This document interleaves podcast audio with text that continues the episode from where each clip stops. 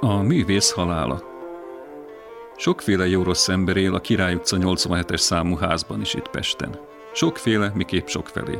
Amilyen a világ kicsiben. Nők és férfiak, alacsonyak és magasak, világosak és sötétek, soványak és kövérek, sápadtak és posgásak, prostik és szentek, nyugdíjasok meg gengszterek, meg nagyon ricsajos gyerekek. Élnek rendesen, élnek élénken, mindannyiunk gyermekei. A sötét szűk kis udvarban bicikliznek, rolleroznak, üveggolyóznak és fociznak, főleg sikítoznak, illetve bömbölnek, illetve teszik mindezt egyszerre. Élnek erősen. Kora reggeltől, legfőképp nyáron. A 87-es harmadik emeletén lakik a cimbalmos ember, aki a Pilvaxban játszik. Őszhajú, nagyon szépen öltözködik. Arisztokratikus fejtartással, kifogástalan öltözetben jár dolgozni, és olyan már tapasztaltabb, idősebb férfiú benyomását kelti, aki nem szívesen vegyül a színes, alpári tömeggel.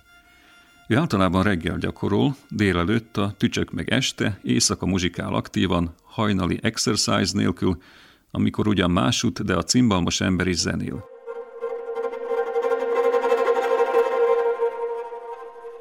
Két ki ott, de muzsikál élőben.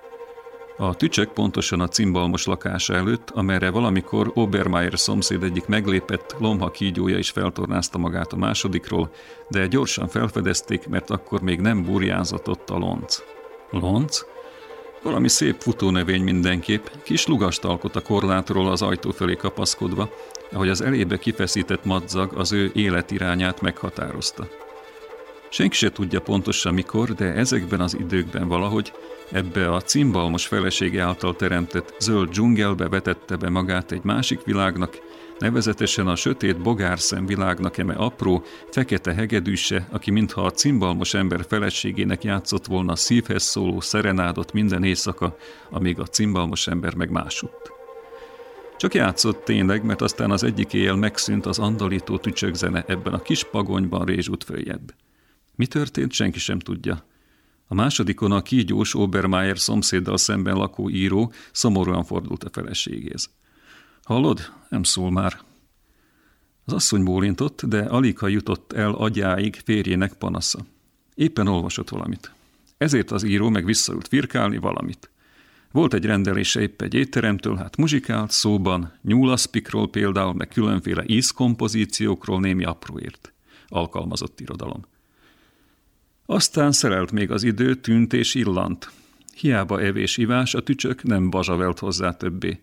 Azaz nagyon szomorú pózban jelent meg kis idő múlva az író lányának évek óta elhanyagolt pianinóján. Hanyat feküdt a végkimerültek félreértetetlen pózában. Sötét fecskezakóban, hangszeres sehol. Összetörve tán a hát alatt. Lába még rúgott egyet-egyet, mintha tánc járná át, majd végképp lemerett. Először is megrémült tőle az író, aztán átvillant az agyán, netán még megmenthetni a művészt, de konkrétan semmi nem jutott eszébe. Végül is rápöcögtette egy illatos papír zsebkendőre, hogy kényelmesebben heverjen, feltette neki Albinóni elhíresült adadzsóját, majd magára hagyta, és nem látta többé. Az adag lecsótány? kérdezte az író feleségének sugárzástól beteg keze miatt felfogadott takarítónő. Ja, azt leúztam a klozeton, Kellett volna valamit vele?